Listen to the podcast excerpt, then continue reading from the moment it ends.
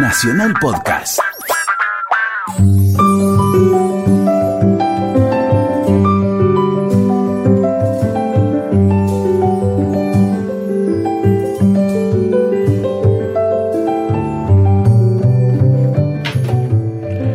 Hola, ¿qué tal? Buenas tardes. Estamos en AM870 Radio Nacional, estamos en Resaltadores, un programa de libros. Todos los domingos a esta hora nos juntamos con mi amiga Luciana Vázquez a hablar de libros. Le doy la bienvenida, Luciana, ¿cómo te va? Bien, muy bien. ¿Vos? Todo en orden, muy bien. Me alegro. ¿Tus lecturas cómo van? ¿Viento en popa? Eh, sí, siempre muchas superpuestas y algunas abandonadas y otras este, persistiendo. Te voy a hacer la pregunta que te hago cada cuatro programas. ¿Cómo está el libro de Robert Moses? ¿Era? Tres, sí, tres paginitas más. Me faltan 997 páginas.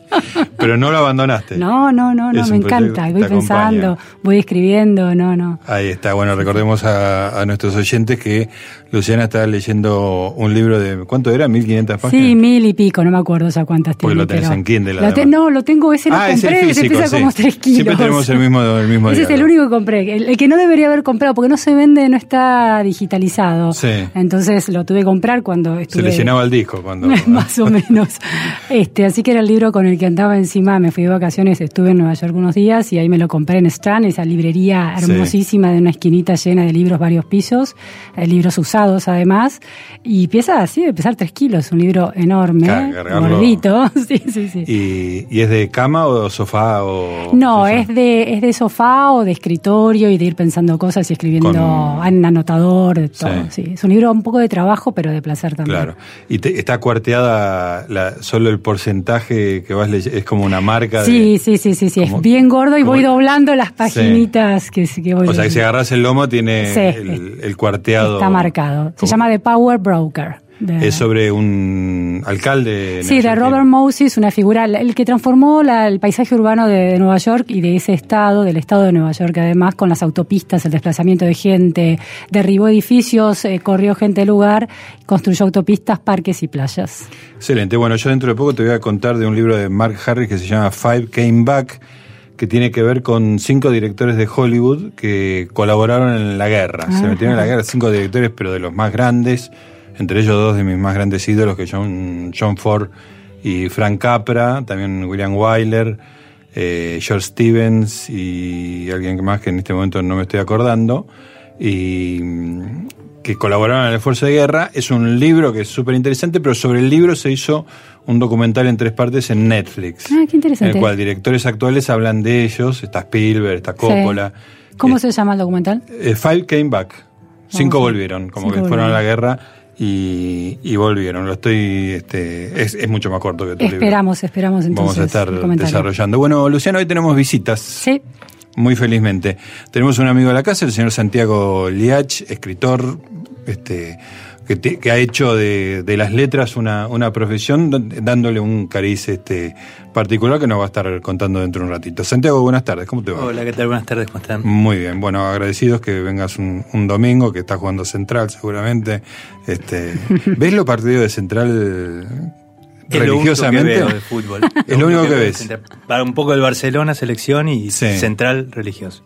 ¿Y, y sufrís o en los años no te dan una distancia con el Depende de los momentos. En este momento no, no estoy tan apasionado, pero ahora de, toda la etapa del Chacho Coudet, que siempre fue a arañar la gloria, eh, sufrí un poco. Pero ya para variar. Ya era bastante subcampeonatos, este, Bueno, finales de copa, no, no, no era poca cosa, digamos, ¿no? Sí, pero hace 30 años que no salimos campeón. Sí. Quiero un campeonato, no un subcampeonato. ah, sos- El sos de- plural inclusivo me encanta, Sí, los sí, hinchas sí, de nosotros, fútbol. No salimos nosotros.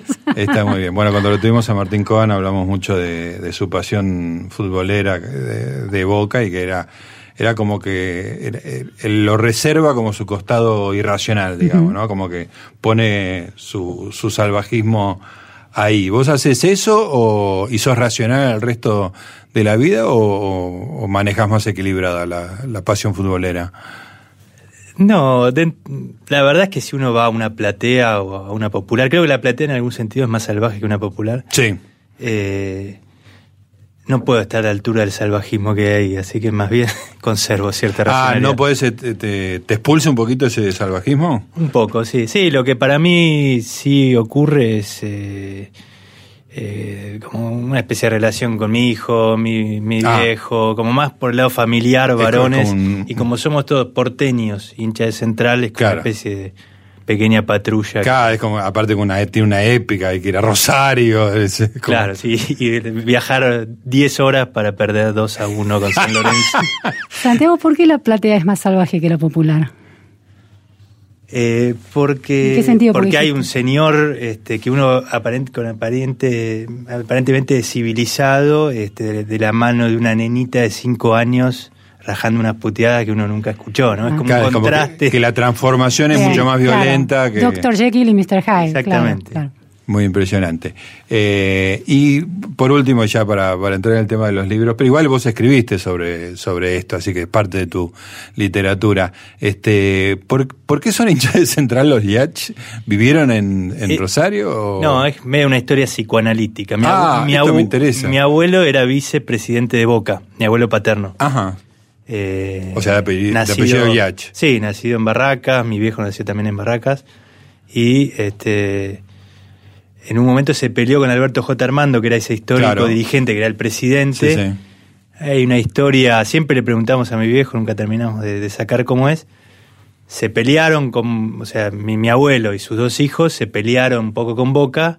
Mi abuelo dejó de ir a la cancha y los dos chicos que tendrían 12 años quedaron ahí medio perdidos. Iban a la cancha a ver este distintos equipos y un día vieron a jugar, siempre dice que a Central que jugaba el flaco Menotti con Claro. los argentinos Sí. y empezaron a seguir los dos hermanos a Central. Juan y, y tu tío. Juan y mi tío Jaime. Claro. Lo psicoanalítico es que era bueno, la, la- o- In- y amarillo rayas, horizontal y pues lo sustituyeron por vertical. Y es rarísimo ser de un equipo de otra ciudad. Es si muy no tenés extraño. ningún antecedente. Sí, sí, yo Eh, que No lo, hay parientes en Rosario, no hay Nada, nada. no. Mm. Yo lo Sí. sigo a los tres, a, a, a Lucas, a él y, a- Sí. y al padre en Twitter, y los leo y los busco, qué sé yo.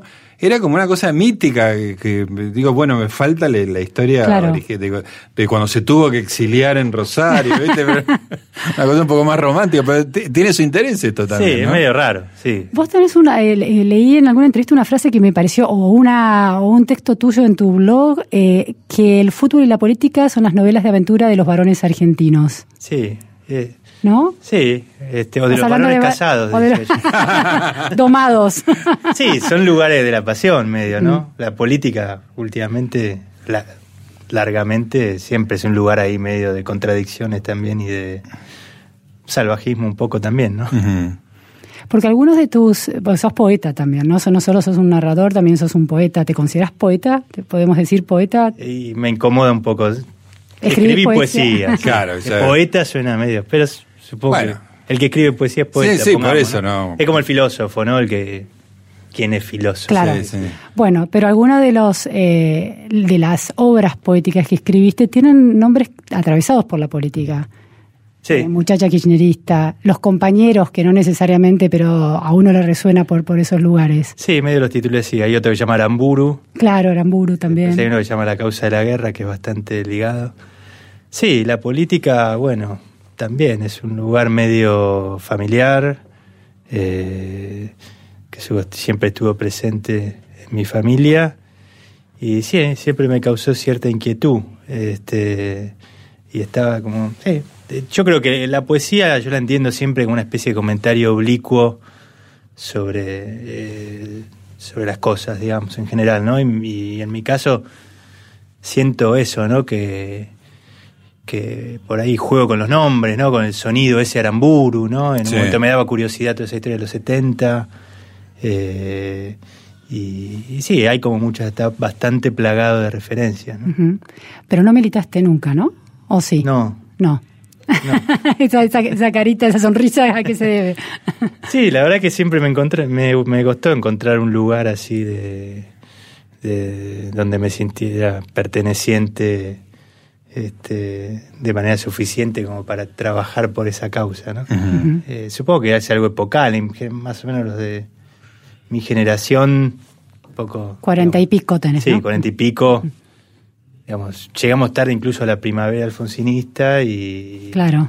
y después... no este, hubo más épicas. Exacto. Bueno, después Para uno la sí. época con, la épica con toda, Pero ya estaba viejo Pero para ya eso. estaba viejo, claro. Ya la miraba con, el, con escepticismo. Así es. Eh, Santiago, eh, ese abuelo vicepresidente, dijiste, de, de Boca, también tiene una historia política, ¿no? ¿Hay, hay- hay- ¿Es el mismo o es otro abuelo? ¿No hay un abuelo de Avellaneda, algo así? Sí, no, no estrictamente político, pero era como una especie de, sí. eh, bueno, eh, tenía que, era dirigente de fútbol, dirigente estaba en el colegio de escribanos, creo que era presidente. Eh, era un señor con una, era un self-made man, este, que, que, bueno, fue escribano eh, y sí, tenía como una actividad social. Ah, no, perdón, sí, ahora que ¿Vos? me olvidé, es verdad. Ah, a ver, te- Lo tenía más presente Luciana. Yo digo en chiste que participó en la fundación del peronismo, algo así. claro, algo así Sí, sí, había porque, me pareció muy eh, curioso eso. eh, fue intendente de Avellaneda eh, de, de facto durante el gobierno del GO, digamos, de, el, el grupo de oficiales unidos. Claro. eh, que participó Perón, ¿no? Y, y estaba bastante ligado a Perón, era íntimo amigo de Bramuglia, Ajá. que fue el primer canciller. Eh, así que, bueno, y Avellaneda también, que es el lugar donde Claro. digamos, va, eh, de donde van muchos sindicatos, llevan gente para el 17 de octubre. Así que él estuvo ahí. Aportó al colectivo y al choripán. Probablemente. Era pre, ¿no? Era Pero pre, bueno, claro. justo por, eso, por Justo esa al época. comienzo, Sí, Claro. sí. Fundando esos movimientos.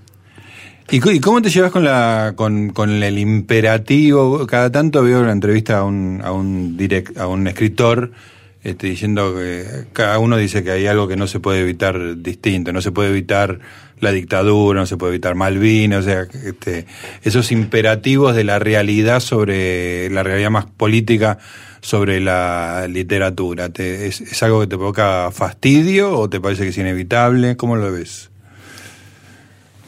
Eh, no, lo veo inevitable, esa curiosidad por la política siempre está en mi medio modo ya natural de ser. Eh, sí, en, distintos momentos de mi vida he ido un poquito más a la disputa o, la he este, tocado de un modo un poco más este, lateral. Eh, ah, me- a- yo creo que la, por ejemplo, a mí sí, la, la verdad es que los 70, ya es medio aburrido decirlo, ¿no? Pero en un punto, por lo menos para mí, creo que la sigue teniendo en parte cierta fascinación. Eh, al mismo tiempo quisiera no tenerla, tal vez, ¿no? Sí. Eh, pero bueno, creo que literariamente es, digamos, una guerra, o la guerra que tuvimos, ¿no? Una guerra de guerrillas, bueno, Sí, más sí. allá de los debates. La- lo más- litera- La literatura siempre habla, habla Claro. un gran tema de la literatura es el héroe que vuelve la guerra, la Odisea, o la guerra misma, la Ilíada y tantas otras, ¿no? Este, eh, son, digamos, escenarios donde se juegan este, bueno, partidas medio heroicas que son muy narrables, ¿no? Claro. Obviamente, eh, bueno, ya ha habido este, hasta el cansancio eh, ficción y no ficción sobre el tema, ¿no? Lo- con lo cual es difícil encontrar un... ¿Sos lector de, así la literatura de los 70? Eh, sobre los 70, Sí. sí, lo he, he leído, sí, empezando por la voluntad y demás. En su momento, sí, ahora menos, la verdad es que sí, es como si fuera una especie de atracción media pecaminosa, ¿no? que te sentís medio sucio, te tenés que duchar después. Sí, algo así. Sí, no, últimamente menos, ¿no? Sí, es más fácil quizá verlo en otros, por ejemplo, que lo hemos hablado con vos, Gustavo, eh, eh, en, en autores extranjeros, Claro. ¿no? Quizá por como ser, que cerca, que de última son temas parecidos, como Sí, la guerra sí. civil, justo ahora sacó otro libro. Sí. Eh, nada, por ahí este. Sí, esa la- distancia te permite sí, verlo es un poco más saludable, digamos. de ¿no? una manera que no te, no te impregna, digamos, ¿no? Sí, tal cual. Eh, Santiago, eh, la tapa de, de muchacha kirchnerista es la foto de Cristina. Sí, esa fue, un- bueno, Es Yo- una Cristina joven apoyada contra una reja, una foto que se Es ha visto mucho, está muy linda donde ella. está ella muy, muy linda. Sí. Es muy llamativa esa elección. Sí, en verdad no la elegí yo, eh, Ah, eh, porque fue una eh, edición que hicieron en una editorial de Chile eh, y no tenían ni idea, eh, creo que googlearon Cristina. serio? y- Ah, ¿tan, además, tan azaroso como eso? Sí, además es una editorial, bueno, las editoriales de poesía en general son chicas, ¿no? Esta era una editorial chica y, y yo me acuerdo que fui a... No los conocía, me dijeron que querían editar el libro. Fui a Santiago de Chile, aparte fui en todo un periplo con mis hijos en auto. Y cuando llego, llego ese día, me, me muestran el libro, que no, no sabía cómo era, y tenía Nunca lo la tapa visto. a Cristina Fernández. Porque vos no esperabas una referencia tan directa. Bueno, ¿no? ya- bueno Estaba, digamos pero, que digo, sí. en el, era medio. En el, tit- en el título del libro ya estaba. ¿Te acordás alguna, algunas eh, versos de ese de muchacha que Ay, no, no, no me acuerdo. No, siempre repite todo. Ah, Sí. tú, muchacha. Que... Ahora lo busco y lo leemos. Tengo unos versos porque son muy lindos y muy llamativos. Este, ahora, ahora lo estoy buscando en, en Google. Sigan hablando. Sí, creo que ahí terminó mi juventud con ese libro. ese- como suelen terminar.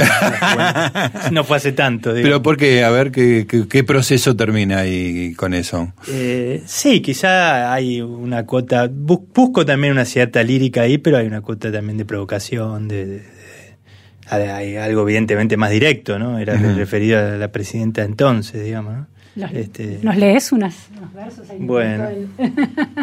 Pone cara de ¿por qué me meten en esto? ¿Será que me tengo que poner los anteojos? Ey, Pequeño muchacho detalle. Es- esa es la pérdida de la juventud. Cuando, cuando- cuando no puedes leer nada sin los anteojos. Bueno, miré en la pantalla y no No había nada. vi algo blanco. Tocala de vez en cuando así no se te cierra. Bueno, hey muchacha kirchnerista, ¿qué vamos a hacer con la poesía? Con la poesía de los jarrones, de los alelíes, de las libélulas que en la verde pradera me hicieron católico y marxista, muchacha kirchnerista. Me hicieron católico y marxista. ¿Qué vamos a hacer con la ironía, muchacha, ojos de política? ¿A dónde vas? Quédate hasta el alba y vamos al lugar donde se mojan las vainillas y los panchos, a la oficina del puntero crepuscular, a la oficina de las relaciones abandonadas. Está muy lindo, muy, lindo. lindo. Además, es- tiene una cosa, eh, no sé si voy a usar la palabra bien, pero epocal, Sí, sí, ¿no? sí. De que te marca un- el, el de una época muy. Como un otoño, ¿no? Sí, Tiene sí. un aire otoño. Sí, se creo que se, se basa un poco en un poema de, de Paolo, de Pier Paolo Pasolini, que está muy bueno, que se llama ¿Quién soy? y donde empieza a contar también en este tono que tiene referencias muy directas y a la vez buscando una especie de ritmo medio más lírico, eh, cuenta la historia del hermano que le sugirió militar en un partido, que en este momento no me acuerdo cuál era, eh, y murió el hermano en la resistencia antifascista. Se llama ¿Quién soy? Muy bueno ese poema. Y Bueno. está el cruce con muchachos ojos de papel. también, Claro, ¿no? sí, sí, ahí cita de un par de... política. Sí. Sí, es un tema muy remanido los 70, ¿no? Este, y está por ahí. Sí, a mí me fascina porque es como un... También en parte por... eh, eh, bueno, mi, mi padre andaba por ahí, digamos. ¿no? Claro. En esa época es como un... eh, Economista y sociólogo, digamos, para la gente por ahí, Claro, Juan José Liach. Sí, este, sí, tuvo su juventud también este, más o menos alocada, no sé exactamente por dónde anduvo, pero, pero era parte de esta juventud de aquella época que nosotros, este, me parece que los que vinimos después, bueno, siempre uno este, mira con una especie de envidia y desdén al mismo tiempo, ¿no? Sí. Este, esta capacidad para eh, afiliarse a estos eh, sueños o movimientos que yo por lo menos lo veo de manera bastante negativa, ¿no? O de manera, era obvio que no, Claro. que no iba a andar, digamos, Sí, uno- ¿no? Pero uno- bueno, Yo me relaciono desde, desde, el, desde el horror, pero al mismo tiempo me doy cuenta de que hay me- que me fascina esa locura, digamos, ¿no? Sí, que hay sí. algo ahí que me, me atrae, ¿no? Gente haciendo cosas muy, muy extremas. Estuve, bueno, estoy también trabajando el tema y, digo, en un clima de locura tan extremo, condensado en 10, 12 años, las, las historias personales que se generan son realmente increíbles, ¿no? De, este, de una, un- este, de a- a- actitudes que son totalmente como demenciales, Sí, sí. ¿no? Este, muy, muy, muy extremas, tanto de los militares como de los este, combatientes, ¿no? Y hay, hay una imagen muy particular, hay, hay muchas historias de guerrilleros haciendo cosas muy disparatadas, pero de las lecturas me encontré con una cosa que es muy, muy fuerte, que tiene que ver con, con la ESMA. Lo cuenta, hay un libro que son mujeres que estuvieron en la ESMA que cuentan, ese infierno se llama el libro, ¿no? Charlan entre ellos y cuentan. Y, y la imagen que más me queda, que es por ahí la más despolitizada de todas, es que un día las sacan a todas, a tres o cuatro de ellas, y las llevan a Mau Mau. Ah, mira. A Mau Mau. Boliche de onda en la década del 70, Sí, sí, sí. una cosa medio cheta. La. Las visten y van a Mau Mau, piden champán, toman champán, bailan Qué perverso y también. vuelven a, a la ESMA. Se sacan la ropa, Claro. les ponen las cadenas y, y sigue. Este, Sí, una grieta en el medio del horror ahí. pero sí, además, sí, digo, es un nivel, nivel de demencia Sí, de perversión, muy sí. extremo, ¿no? Sí. Este, Sí, yo creo que la guerra de guerrillas da para todo este tipo de. Digamos, porque parece. eh, Obviamente, en una guerra más tradicional tampoco es fácil, digamos, pero Porque- por lo menos, más o menos, sabes que la mayoría de los que están cerca no son tus enemigos. La guerrilla urbana lo que Ahí tiene es genera eso, mucha eso. paranoia, Claro, ¿no? la vida cotidiana puede alterarse de repente. O sea, vos estás de buena fe en Mau Mau y capaz que la- en la mesa del lado hay este, mujeres que son esclavas, ¿no? Sí, por eso yo creo que es, es inevitable que estas, estas historias sigan estando, ¿no? Este, siga contándose eso, digamos. Porque yo, hay- este, perdón, sí. este, vos ves la literatura de los Estados Unidos, todo, ya desde Faulkner, digamos, que cuenta la guerra civil en adelante. Bueno, Estados Unidos, cada generación se metía en una guerra, ¿no? Y inclusive muchos de los, bueno, como vos decías también, estoy viendo el documental, es el director que, de los que cinco que faltaba volvieron, era sí. John Huston. ¿no? John Houston, ahí está, perfecto. Eh, bueno, muchos escritores también, Salinger, Vonnegut, este, Cheever, estuvieron en la guerra, ¿no? Y lo contaban directamente. Bueno, siempre es como un gran relato la guerra, ¿no? Sí, y sin llegar a los extremos de la militancia o de la guerra, cuando vos vas a una plaza peronista, yo como periodista voy, voy para ver cómo es, es extremadamente emocionante. Hay una banda de sonido que es emocionante, una coreografía que es muy emocionante, aun cuando tengas todos los antídotos de la racionalidad y, la, y de la distancia crítica en relación a eso. Funciona, ¿no? si no, no- Funciona. no, claro. Es muy, eh, de alguna manera, muy reparador, da una respuesta. Es como el, aquel que tiene que enfrentar Bueno, la religión muerte y tiene una respuesta religiosa y aquel que no la tiene, ¿no? Hay ahí algo de eso. Sí, ahí se mezcla también eh, la conducta de la masa, digamos. ¿no? Que sí, uno puede verla como irracional, pero bueno, en cualquier este sí, lugar en el que se junta un montón de gente aparecen conductas diferentes, pero bueno, que son parte también crucial medio del ser humano, ¿no? Sí, sí. Estás escuchando Resaltadores. Estás escuchando Nacional. Muy bien, seguimos en Resaltadores, un programa sobre libros, lo hacemos todos los domingos con Luciana Vázquez. Hoy tenemos la visita de Santiago Liach. Santiago, este, has desarrollado un arte en el hecho de tener este, talleres de, si no me equivoco, es escritura y lectura o y o lectura. Este, ¿cómo- qué, qué es exactamente? Sí, por un lado son de, hay unos de Hay de escritura, y hay otros de lectura. Este, conozco mucha gente que ha, que ha pasado por ahí. todo- es, es como gente que eh, le, le resulta una experiencia feliz. Sí. Este, me tientan mucho los de lectura. Me parece que si tuviera una vida con tiempo, me gustaría leer guiado, digamos, ¿no? Porque ¿Cómo funciona un taller de lectura? Porque son más conocidos de los de Lo de escritura. escritura es como lo Sí. tradicional. Sí, El la verdad de- que es una buena pregunta porque yo tampoco lo sé. ¿Qué pasa ¿Cómo lo- Siento entonces? que más ¿Cómo lo bien haces soy una vos? especie de maestro ignorante a quien le, me- le sorprende que, que funcione. que funcione y que vengan, pero bueno, funciona. ¿Y qué hacen? ¿Cómo es? No, no, se va leyendo, eh, se lee uno la obra y se comenta autor en muy particular. informalmente. La verdad es que a veces siento que quizá debería parecerse más a una clase en la cual yo, este, bueno, Impartís, imparta, digamos. pero O sea, bueno, es una conversación. ¿Leen en voz alta? No, no, no, No. llevan, Llegan leído, leídos. llevan Llegan- leído. llevan No, y la verdad, bueno, hay un grupete, bueno, ahí hay un par, pero... ¿Cuántos grupos Eh, tenés? No, eh, bueno, un montón, porque entre los de escritura y lectura hay como 14, 15. Ah, qué es medio, impresionante, es un- medio bestial, sí, pero tipo voz en la radio, más o menos. Tal cual. este y con uno algunos de ellos hace como tres años eh, estamos como leyendo medio sistemáticamente eh, bueno primero los clásicos primero un poco a raíz del mundial de Rusia yo dije vamos a leer todos los rusos Es buenísimo. Vamos todos Tenemos La que excusa. llegar. Claro, hay tenemos que llegar a leído. Rusia Hay que llegar leído. Con Dostoyevsky bien leído. Claro. No, y es un y fue muy interesante. Yo la verdad que tenía unas cuantas lagunas, este, y tengo, ¿no? Este, de- respecto a la lectura de los clásicos. Y después, bueno, en un año leímos todos, porque leímos Claro. este, Ana Karenina, Guerra y Paz, Cabra Mazó, El Idiota, ¿no? Todas novelas de Dostoyevsky, Claro. Tolstoy, Sí, sí. tamaño ladrillo, y, y unas cuantas más.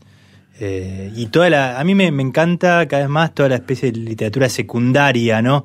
No académica y crítica, sino hay mucho, este, bueno, sobre todo anglosajona, ¿no? Pero hay mucha este, como historia cultural de Rusia, Claro. o bueno, Ajá. después pasamos a Shakespeare y a Joyce, que también hay como una especie de Shakespeare, Sí. el mundo de los shakespearianos es, es, fácil, es una novela es aparte. infinito, ¿no? Incluso hay todo un montón de historias de, eh, de especialistas, claro, porque hay una gran este, vacío en re- relación a la biografía de Shakespeare. Se saben cuatro cosas, ¿viste? O sea, hay gente que ha investigado los archivos de, de- de la época de Inglaterra, de Incluso jugados, se negaba que fuera un solo individuo Claro, y se pensaba que podía ser una compañía. sí. Ahora está bastante.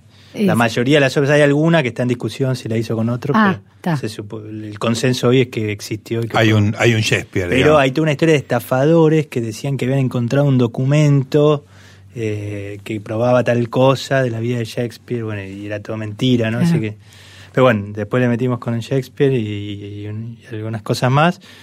Y ahora, bueno, quiero decirle, hablaban ustedes antes de los libros gordos.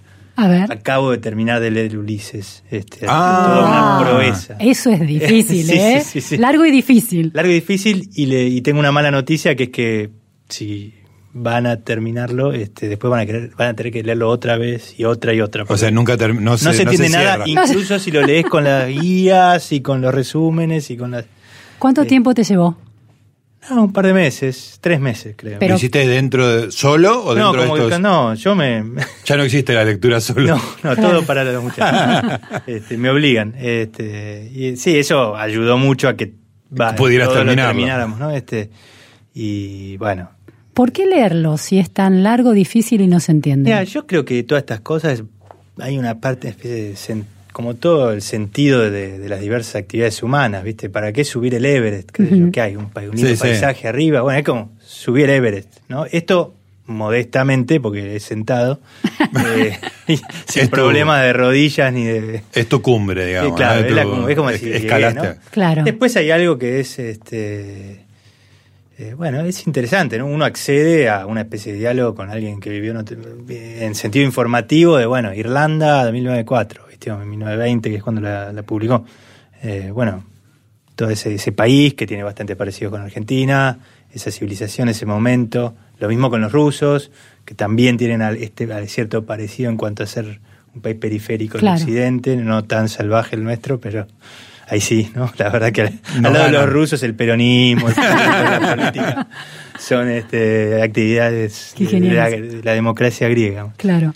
Eh, pero bueno, es interesante. Después, el Ulises es un libro que, como les digo, es medio inentendible. O sea, y hay un montón de gente, entre otros Carlos Gamerro, que escribió una guía muy buena. Ajá. Él dio el concurso sobre el Ulises durante 20 años y supongo que lo habrá leído unas cuantas veces.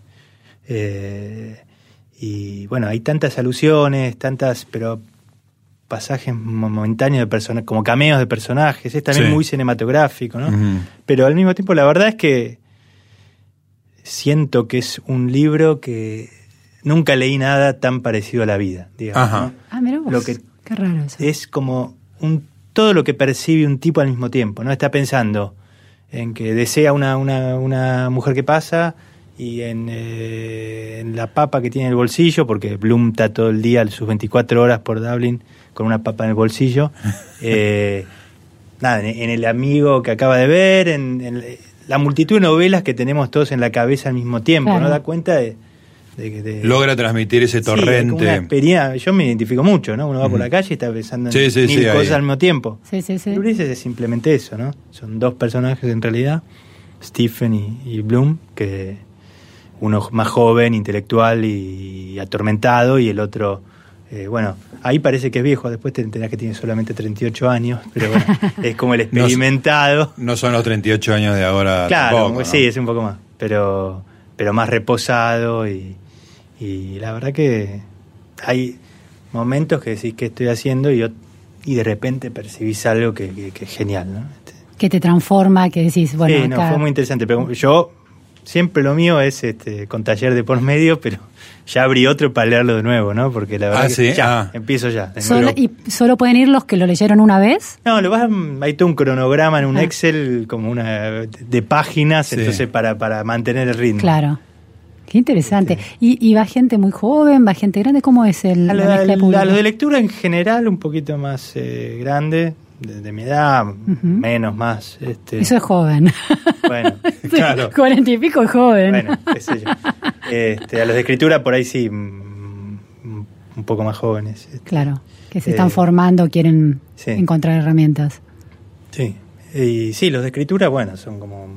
Yo creo que hay una especie de boom, me parece, de, ¿Sí? de educación informal en general. ¿no? Ah, sí, sin duda. Mucha gente va por algún motivo que no sé si tiene que ver con internet, con la universidad, con esto de que, bueno, la- la- hay como esta especie de formación continua a los Sí, el adultos. lifelong learning que se ha Claro, puesto ¿no? de Sí. Sí, sí. este, que creo que hay, hay una especie de tallido. Porque Sí, los sí. talleres antes, yo empecé, curiosamente, ¿no? nunca hubiera pensado que iba a ser mi modus vivendi, pero sí, a los 16 años empecé en un taller que había en la biblioteca de Martínez, que era cerca de donde yo vivía, y pero había contados talleres, ¿no? Ahora hay como miles. Vos sabés que estuve en Dubái, lo hemos contado Sí. acá en la radio, cubriendo un foro educativo muy importante que ahí estaba Thomas Friedman, columnista del New Ah, York sí, Times, sí. hizo una presentación buenísima y lo que comentaba de alguna manera esto que, que Santiago describía, esta tendencia de que antes concebíamos a los aprendizajes y al conocimiento como un stock finito que acumulábamos una vez en los años de la escuela primaria, secundaria y la universidad y con eso nos movíamos a lo largo de la vida.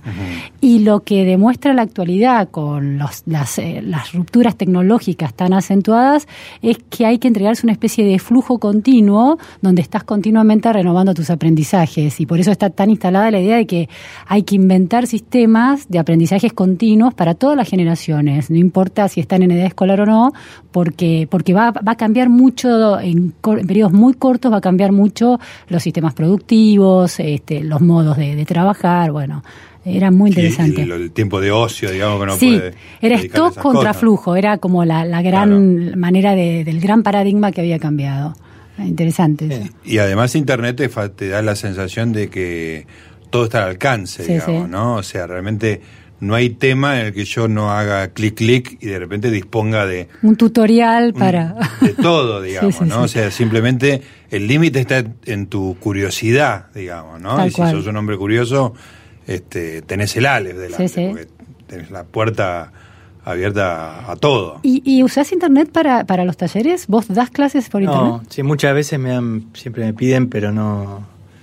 Justamente pensaba recién, ¿no? Eh, me parece que hay algo que es como de, de lo presencial, que es como una especie de quizá reacción a Internet, ¿no? Que es tan virtual que, que parece que es necesario eh, para la gente, ¿no? Porque sí, como que en el fondo el formato de mi taller es el mismo del taller al que fui yo hace... Claro, claro, es como un- 40, una cosa 30 de, resistencia, ¿no? De, Sí, es como, Es como una de secta que contacto se más corporal, más físico. este, Sí. ¿viste? Incluso algunos me quieren matar, pero yo pido copias en papel para todos, por ahí son 10 y En papel. hay que tener fotocopias Ajá. y se leen para marcarlas.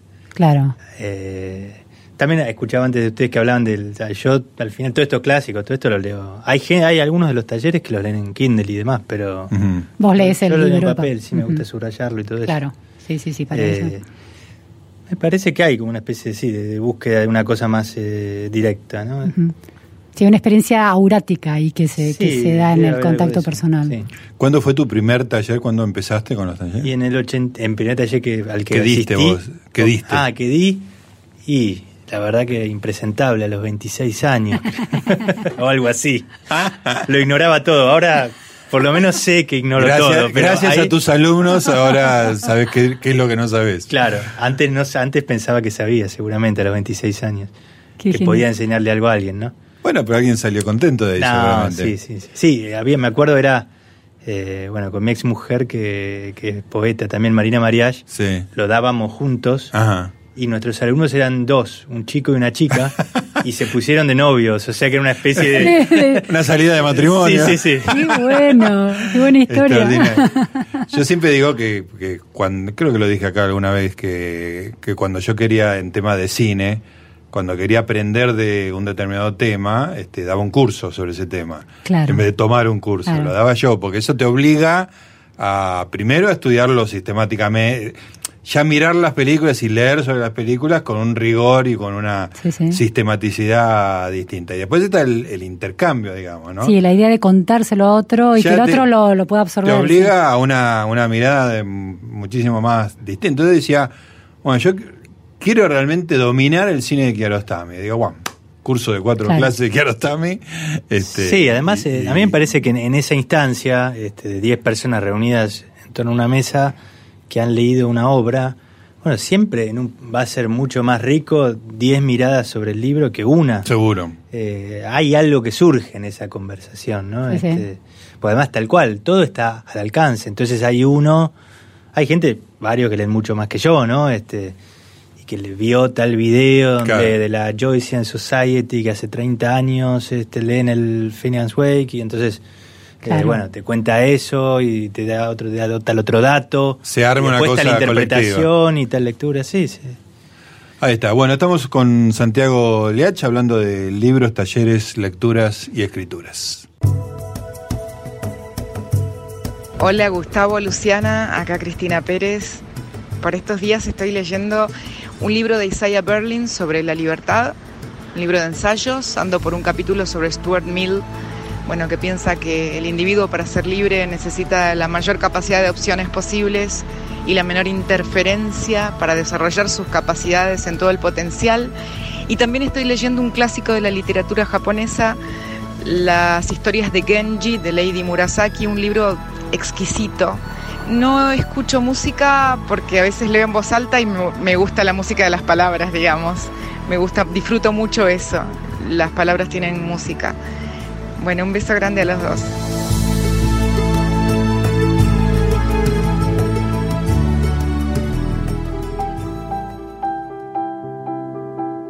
En Nacional estás escuchando Resaltadores.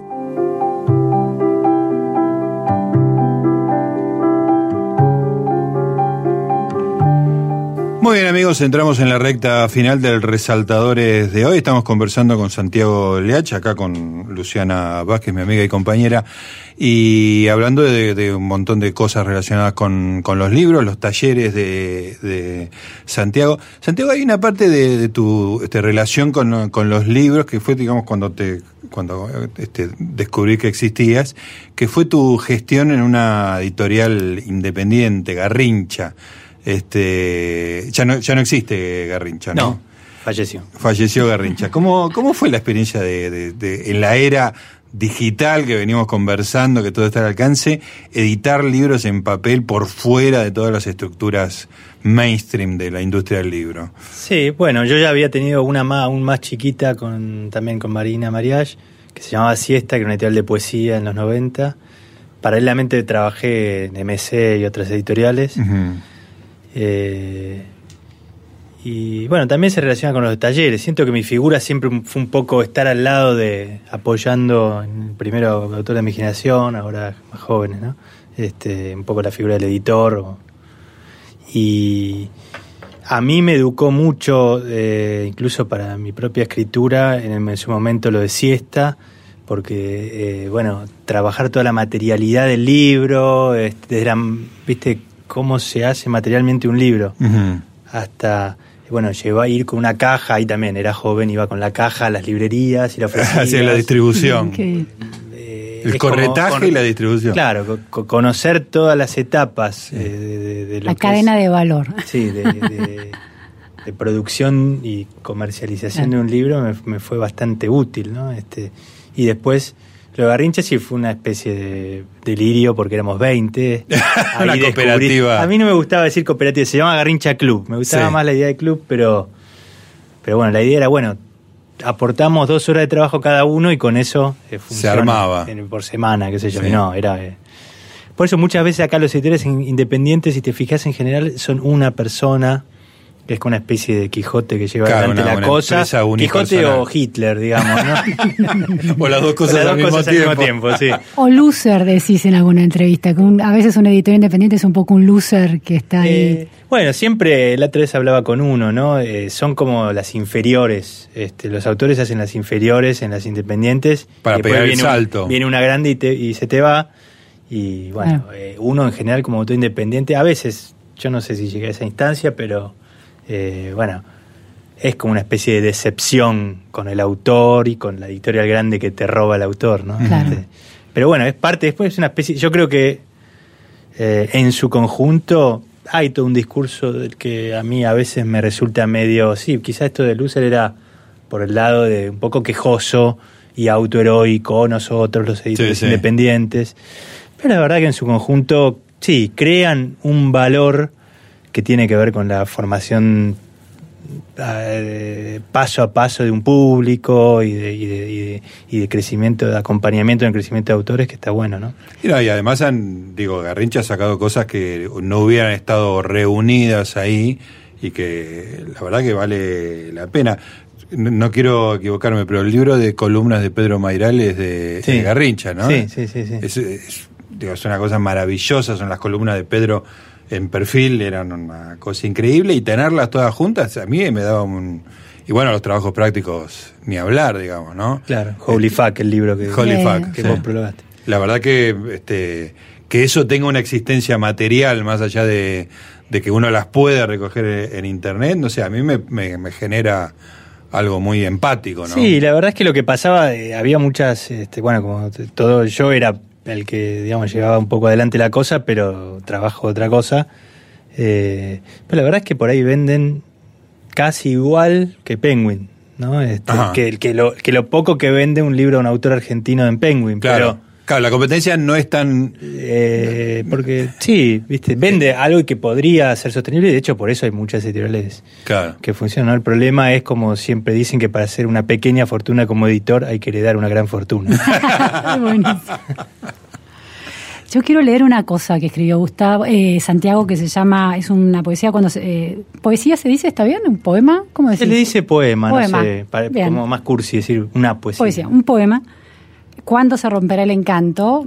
Arranco por cualquier lado, un, ver- un verso que no es el inicio. Escribíamos poesía y ya todo estaba roto entre ella y yo, pero nos amábamos. Viniste al centro de una guerra sin cuartel, a nuestra temporada luminosa, que iba a terminar mal y bien, mal y bien. Te criaste en la bondad y la carencia. Puse un tema de los Smashing la mañana que salíamos para la cesárea programada en el hospital italiano. No conocía a las mujeres, Benita me llama mucho la atención, tanto en, por ejemplo, en Crónicas Canallas, que es claramente una crónica de, de esta recorrida por el país siguiendo a tu club con, tu, con tus hermanos, tu padre y a veces tus hijos, las referencias muy abiertas a tu hija, en este caso Benita, o, o a tu hijo, este, en muchas partes de tu obra. Eh, eso no es tan común en un, en un escritor que habla tanto su vínculo emocional con su familia y sobre todo con sus hijos. ¿Te inspira tanto para escribir? ¿Cómo es eso? Bueno, ahora que son adolescentes ya creo que me lo tengo prohibido, ¿no? Porque- Ah, mira, ahora te lo tienen prohibido. Sí, lo- implícitamente, ni siquiera necesitan decirlo. Sí, este, sí, creo que es, bueno, eh, como tantos, eh, eh, escribo sobre mí mismo y esto de la literatura del yo, de que se habla, ¿no? La literatura teográfica, que es como una especie de cosa que está medio en boga o, o por lo menos más a la vista. He escrito bastante eh, sobre mí mismo y bueno, obviamente sobre mis relaciones más cercanas. Y sí, en un momento escribí bastante sobre ellos, pobres, este, que, pero bueno, eh, sí, hay algo ahí de, de- de aper- de- de- de- de- Creo que es un tema medio clave, ¿no? Eh, creo que hay algo que tiene que ver con el arte, no sé si yo califico para esa categoría, pero que, que tiene que ver con la exposición, ¿no? Como una especie de decisión de exponerse, aun- aunque más no sea tu, cómo funciona tu cabeza, ¿no? Porque aunque sea ficcional, Joyce. Yo leo el Ulises y por más que sea ficción, está desnudo. Ujú. De algún modo él ahí, ¿no? Este, cualquier autor. Creo que hay como una especie de decisión en ese sentido que a mí me resulta a veces problemática. Sí, lo he hecho, pero a veces digo, cuando pasa el tiempo digo... Lo hice demasiado. Sí, tal vez no, no.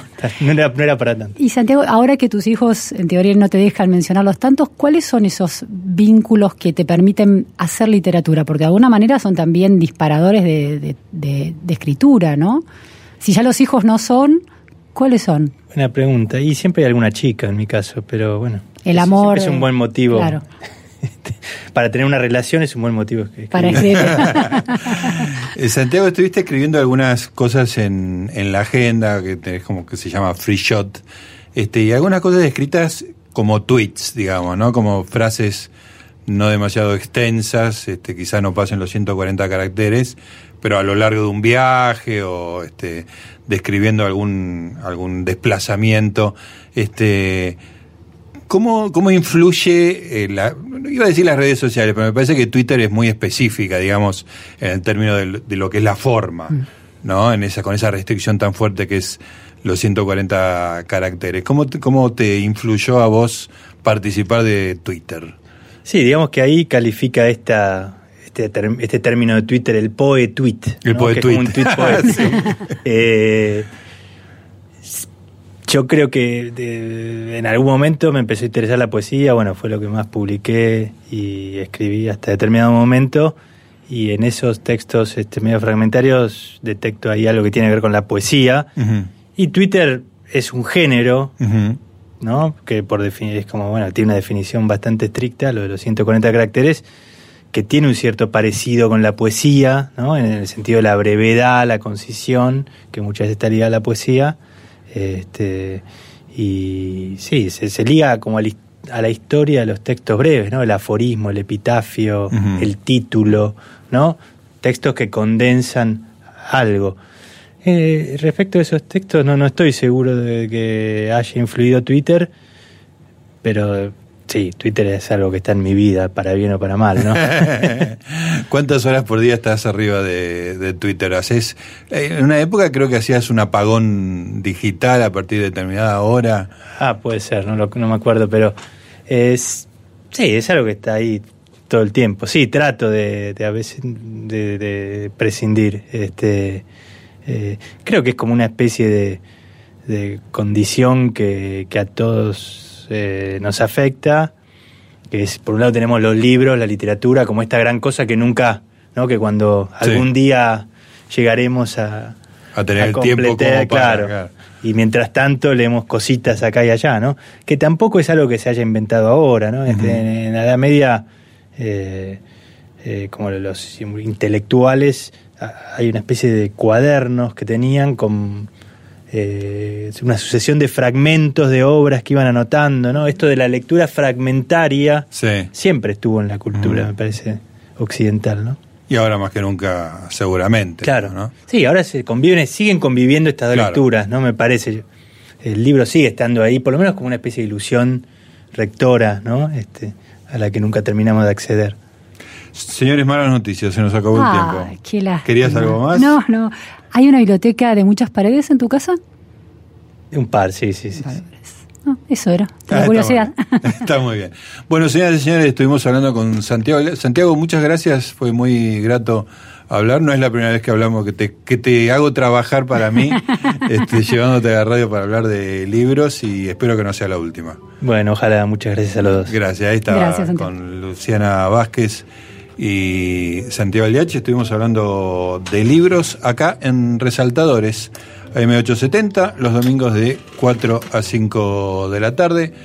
Los despedimos y nos reencontramos el próximo domingo. Chao.